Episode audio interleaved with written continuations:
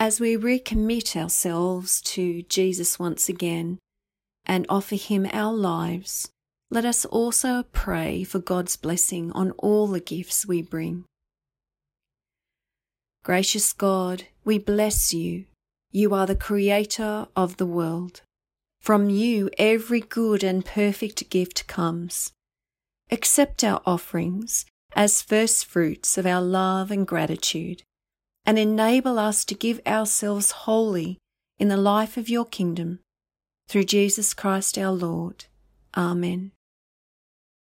Brothers and sisters in Christ, be strong and full of good courage.